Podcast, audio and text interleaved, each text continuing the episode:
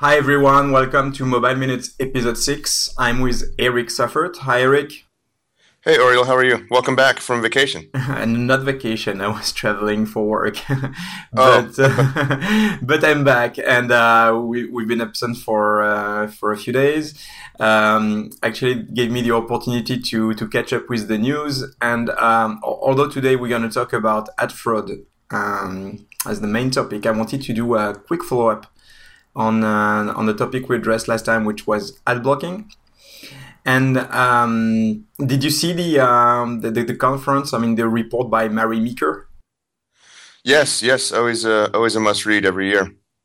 Yeah, it's a huge presentation. It's like 200 slides. Each of them is super dense, lots of information. And one of the topics she addressed was ad blocking, and it opened my eyes on something actually I think we missed in our conversation. It looks like ad blocking is actually massive in Asia and in India. I'm not sure what are the reasons, especially on mobile, and it's like order of magnitude way more important than here in Western countries. Do you have insight on why this is happening? I mean, I may have a couple of ideas, but I'm not sure.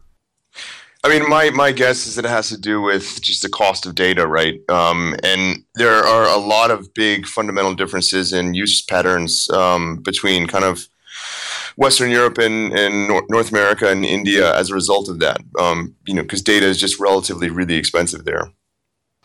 That's a good point. I didn't think about that. I was more thinking, because I traveled a few times to Asia, to how ads look there and how annoying they are compared to Europe and the US, where we already think they are annoying, but there it's really terrible. Like, it's really Wild West over there, and indeed they must consume a lot of your attention, but also a lot of your data. So, which is a critical point. And the interesting thing is that ad blockers are a lot more popular over there, like multiple of times what they are here in Europe. And the other reason I thought was because simply Android adoption. Android adoption is a lot higher there, and ad blockers are the system-wide ad blocker are more easily set on Android than on iOS.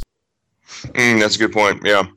So it's interesting. I don't know if how ad networks are addressing that there, but the reality is that mobile ad blocking at a global scale, not just at the scale that we know here in Western countries, is massive, and it's growing at an alarming rate. And I don't think we are at the end of it, but it was worth addressing that and reminding this aspect. So if you want to look more, go check the Mary Meeker 2016 presentation. Google it, you'll find it. And I can't remember the number of the slide, but you'll get there. All right. So what are we talking about today, Eric?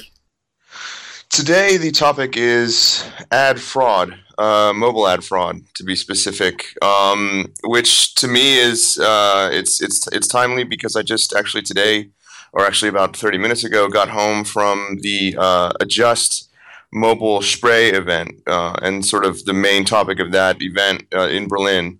The main topic of that event was ad fraud.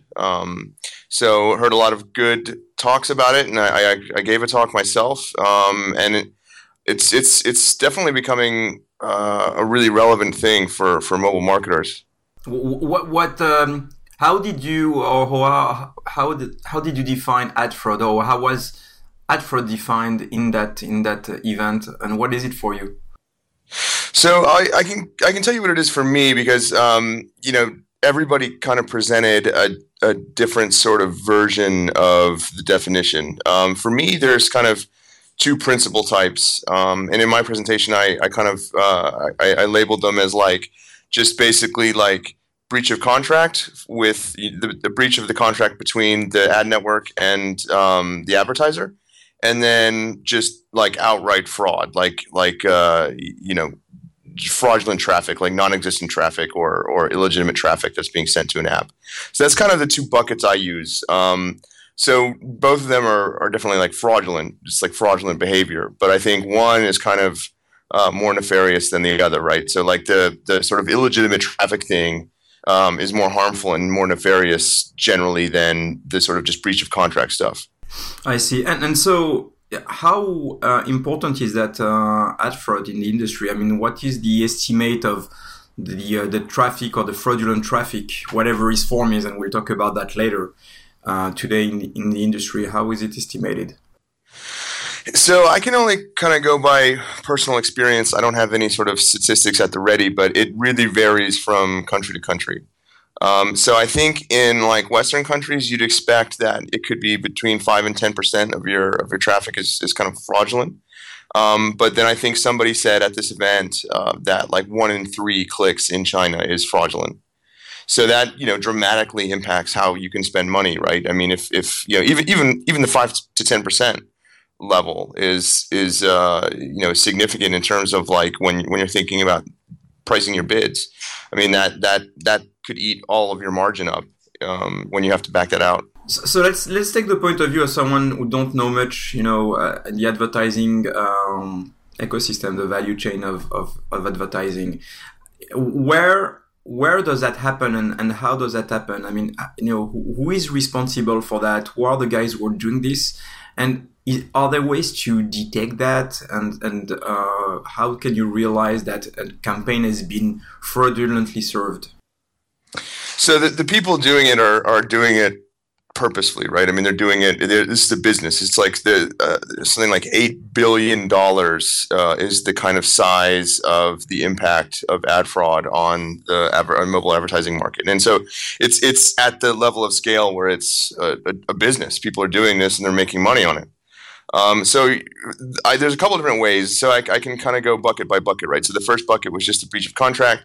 And these are just networks being negligent or being, you know, purposefully, you know, violating the terms of your contract. So if you say, okay, I only want to run a campaign in the U.S., on these devices, and then they actually open that up and they send you different devices and they send you traffic from like Canada or China or wherever. That's a violation of the term of the contract. But you're getting real people. I mean, you're getting real people clicking on your ads and installing your app. It's just not the people that you wanted. And then the kind of on the other side of that, which is like the illegitimate traffic thing, that's like bot farms. I don't know. Did you see that picture? There was a really funny picture that was going around a while back of like a woman in China in like some warehouse, and she just had like this station set up with like 30 iPads. Oh yeah, I've seen it. It's been quite viral. So this is what they call bot farms over there. So you know, there are two ways to run them. I remember in the days, I think it's kind of disappeared now, but it's still running. But basically, you have services who are hiring hundreds of people. They pay them money. And they bring them to some kind of place, and they can download apps from tens of devices, hundreds of devices, and they have multiple iTunes or Android accounts, and they can do that at scale. And then you have also the automated kind of approach, like where they simulate the download from a virtual, simulated session on a computer, and they do that at scale. But it's quite alarming, and most of them are in China, right? Yeah, I would imagine so. I think you're right. I think it's not so prevalent anymore. At least not, you know, these like, you know, your workstation with 50 iPads and then you know whatever switch counts. I think that's not as much of a phenomenon anymore. But what's happening now is it's all, you know, the sort of bots are sort of like digital, right? So like, and what networks will do, right? So now everybody works with an attribution partner, right, to attribute the installs that they buy via ad campaigns. And these are companies like Adjust and Tune and Kochava and AppsFlyer. Mm-hmm. So what networks are doing now is they're basically polling, they're going through their sort of like history of IDFAs that they've seen in their ecosystem, and then they're just sort of like randomly taking those IDFAs and they're spamming the different attribution partners with fake clicks on the IDFA with the IDFAs, right? So they're basically faking a click from these IDFAs that they're aware of, and then what happens is if that person who owns the device with that IDFA then downloads some app later, even on their own, like, you know, they just organically find it in the app store. They saw a TV ad and they pull it up on their phone and they download it. Most of the networks, or the attribution partners have like 30-day lookback. Most networks have 30-day lookback, so they can actually claim that install. Even though the person never clicked the ad, they just that click was basically fraudulent. But the attribution partner will think they did, and they'll attribute that install that came about completely organically to that network, and the network will claim the install and then charge. And is there a way to detect those behavior with the attribution partner? Do they provide some insights on how much of the traffic is actually real? And is there a connect between the attribution provider and the actual way the campaign or the ad campaign was programmed and ordered? Yeah, there can be, but the thing is, a lot of this stuff is a black box to developers, right? So some of the attribution partners do this. So Adjust just talked about their fraud prevention suite. I'm only really familiar with that one. I don't mean to single them out for any reason. I'm only familiar with them. I've only worked with them. But the thing is, on a developer side, I mean, it's kind of impossible to see that this stuff is happening. So it's kind of impossible to even know that this kind of fraud is taking place, because only the sort of networks and the attribution partners have like that kind of clear view of the data, right? So I mean, if you're just a developer and you're not aware that this stuff is happening, I mean, you just see your campaigns performing really poorly, and that's it. So let's take a campaign that is promoting a mobile app. I guess you could see that a source of traffic is generating downloads, but actually no usage at all, like in proportion compared to other type of campaigns. So I guess you could isolate buckets of campaigns and say, well, this provider is actually, bringing suspicious traffic, because most of my campaigns are generating, I would say an example, 30% active users after the download, and that one provides me 1%. So the difference is massive. So you could, the doubt raises and the suspicion is very strong over there. I mean, there's no proof, but it's a strong proxy.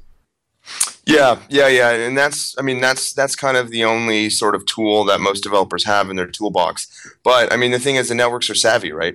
So they won't send you, a cohort that's entirely fraudulent. They'll kind of mix in this fraudulent traffic at a level that's not that perceptible, right? And that's where this gets really tricky. That's very smart. I mean, it's kind of it reminds me the security industry, where hackers always try to hack things, and security solutions come up, but hackers come with new stuff.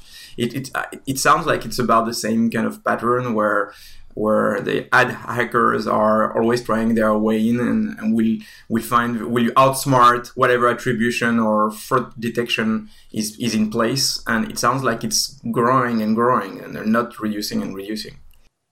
Yeah, I mean, because the size of the mobile advertising industry is expanding all the time, right? So I mean, there's just a bigger opportunity every year for these people to make money on this stuff. And would you say that on the mobile web it's worse than on mobile apps? Like, mobile app is more difficult because there are sandboxed softwares versus the web that is more open and you can virtually do anything? Yeah, you could say that. I mean, you have the forced redirects on the web, which is really annoying, and it's really hard to sort of identify, right? Like it's hard to track back to a specific network, because the way that advertising works on the web and the way it's served and like kind of programmatically served. I don't know that. I think one of the biggest issues here though is that, and the reason this exists and the reason the conditions exist for this to happen is the black box nature of downloading an app, right? That whole journey from click to install, and why all data gets lost as soon as you open up the App Store or Google Play. Mm-hmm. I think that just creates the conditions for this kind of fraud, right? Because the only way then to sort of measure campaign ROI and do all the things you need to do to be a performance marketer is to basically hack all these things, right? I mean, that's what attribution is. It's like a terrible hack. I mean, the providers are all very good at what they do, but the fact that you have to do it in the first place is a hack. Like, I have to fingerprint a device so that when they come into the game, I can sort of like be, you know, statistically confident that that's the same person? Like, why can't they just give pass-through parameters to the on the App Store and Google Play? I mean, that would just solve all this stuff. I agree. I mean, the fact that mobile apps are sandboxed and are downloadable software, just remember that, is making things more complicated. I will tell you one thing I've seen personally. I won't name the network, but I know who it is. I've seen once a campaign for a very popular app on another app, and so there was a banner, you had to click it, so you're clicking on it, and typically when you click on a banner, it redirects you to the App Store to download this promoted app. So there's two ways to do that. You either invoke the App Store overlay, so it opens within the app and you just download it right there, or you go through mobile Safari, and then the redirect happens in mobile Safari. So in that case, it was going through mobile Safari. So I was going through mobile Safari, and then right after mobile Safari, I was going to the App Store, to the app. Until then, no problem at all. But what happened in mobile Safari, the ad network was actually loading another page right there to promote other apps that were completely unrelated, casino apps, unrelated to the one that was promoted there. So the end result is that you were going to download that app, and you were coming to mobile Safari, and you were discovering that new page promoting other ads for other apps for playing casino. So the ad network was making extra money on the back of the advertiser, and I thought it was incredibly malicious and terrible. It's just one example. I've seen others, but it shows just how much the fact of downloading an app can lead you to several options on how the ad can be, fraudulent and harm both the advertiser, although not directly, but here also mostly the user. That's so shady. I mean, we could probably fill an entire podcast with examples of shady behavior from some of these hucksters. Yeah, but sorry, go ahead. No, I was just wondering, on your experience, is there anything that can be done to minimize? I don't think you can prevent it, but to minimize the risk of fraud. Yeah, so that was kind of what my talk was about. I kind of approached it from. So I mean, there's these tool providers that are creating these like wonderful technology solutions to sort of like statistically identify likely fraudulent traffic, and that's great, right? I mean, these are dedicated teams that have a lot of expertise in this. That's well beyond the scope of what most mobile app developers can do on their own, right? I mean, and they shouldn't be doing that. A mobile app developer shouldn't be building this basically fraud detection system. So my talk was kind of about, how do you preempt this stuff just with the tools that you have available to you, which are, sort of like business sense and your ability to craft a contract between yourself and the network, right? So, I kind of identified a couple things, right? So you can basically set, like you were discussing, like set quality thresholds. So you say, okay, if you give me a cohort and the day one retention is less than 25%, I'm not paying for it. Like that wasn't quality traffic.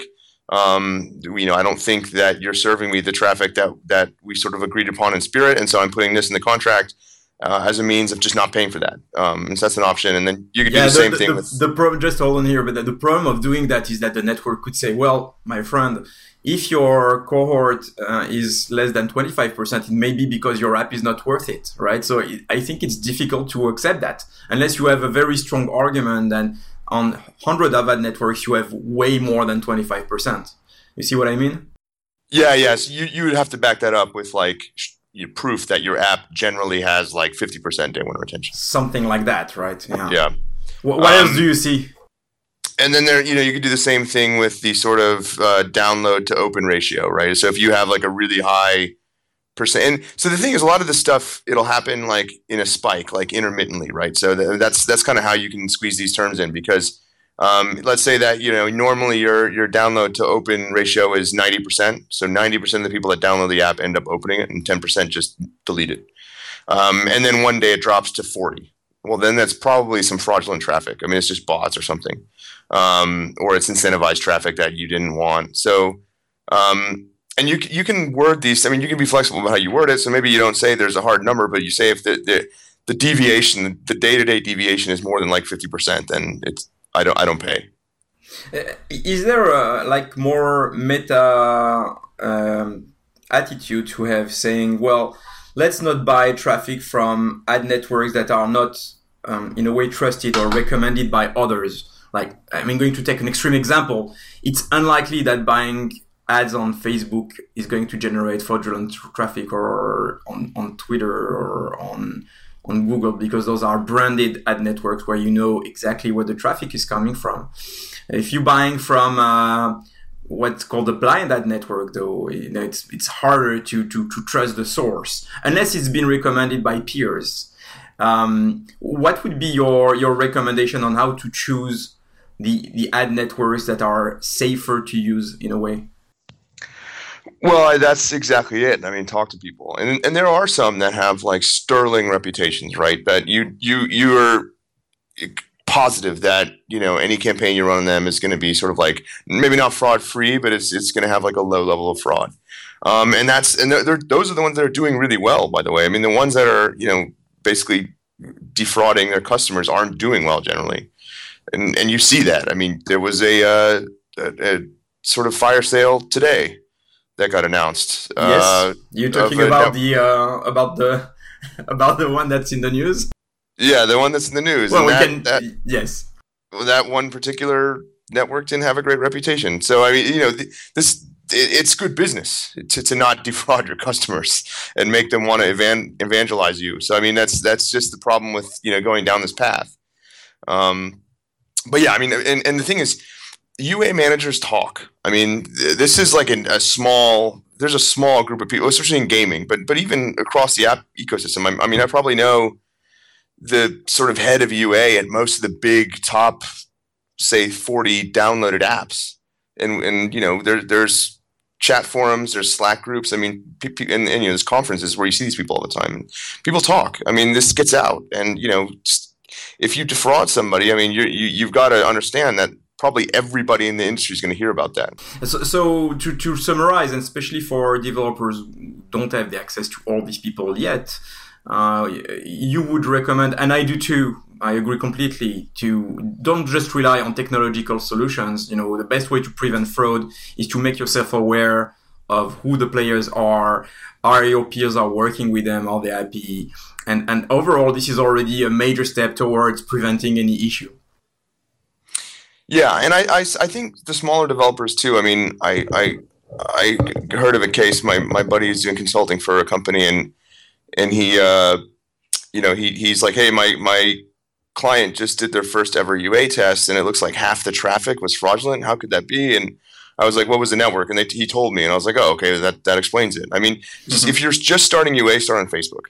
Just make it simple. So two additional things. I mean, one you already said, but it's good to remind him, is, of course, don't run ad campaigns without an attribution solution. That's very important. And if an ad network tells you that they're not able to work with an attribution solution, then there is a high level of suspicion you should have there. So I would say that avoid those ad networks who ask you to trust them and to rely on their traffic source and not able to use your attribution solution. And number two, be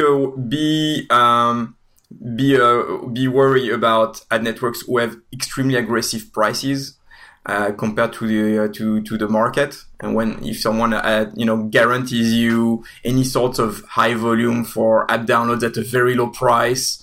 You know, and today a download would be somewhere between, you know, $1 and $4. But if anyone, you know, guarantees you high volume at $0.something, then something is very suspicious there. And you know, don't jump on the temptation to get quick results at a cheap price. It probably means that you're gonna get, you know, crap results. So I would say, you know, those are also two good reflexes you have.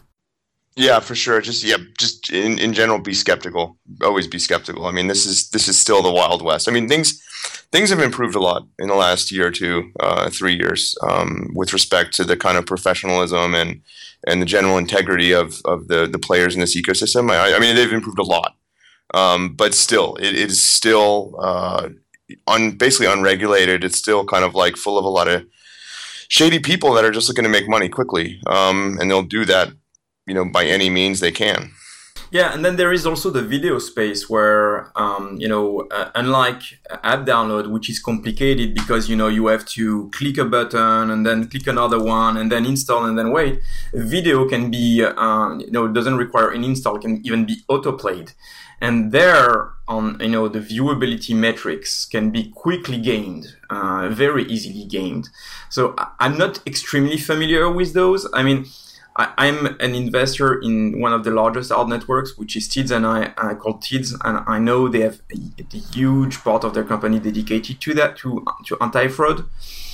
But I know it's much easier to, as a publisher, to hosting those video ads, to game how a video is viewed, and here you have to be extra cautious about how you run your campaigns.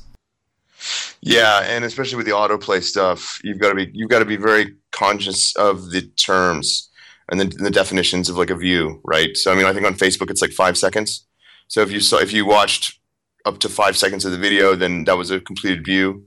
And so if you're paying on CPM, which you are, then that's what you paid for. So that's right. But here it's more the understanding of how the ad is priced rather than the fraud itself. I mean, I don't think I don't think this is exactly the same topic, although you're right. You have to be aware of how this is priced, and because this is view, it's, you get charged on a different way versus, an app download, which is usually charged on a cost per install. But the way videos are run, because they're just like players, that run in an app or in a browser, they can be triggered by virtually anything and a multiple number of times. So it's very easy to generate artificial views of a video and get lost in the numbers. Yes. No, I know what you're talking about. Yeah, and there are actually some. I've heard of some different things that people have done to like have videos running in the background, sort of, and then they got paid for the views, even though the person never saw a video.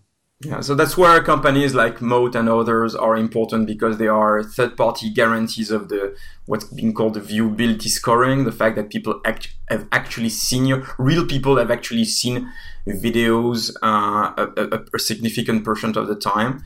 And I think, the same way attribution partners are important for app installs, campaigns, viewability partners are important for video campaigns. So don't run video campaign without a viewability partner. Right. Yeah, and I think as the sort of like mobile ad space just grows and grows and grows every year. I mean, you are seeing a lot of like, out of necessity, a lot of these like sub industries emerge that are basically there to just protect advertisers, which is a good thing. I mean, it's a good thing that exists and people have recourse to these kind of tools.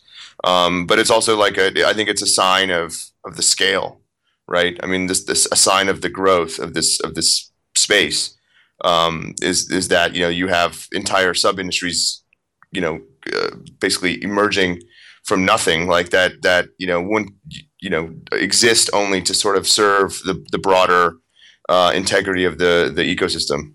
The dark internet. Yeah. All right. You have anything else to say about that topic? I mean, it's a very broad one, but if you have any more things. No, I think I'm tapped out. All right. So talk to you next week. Yep. See you soon.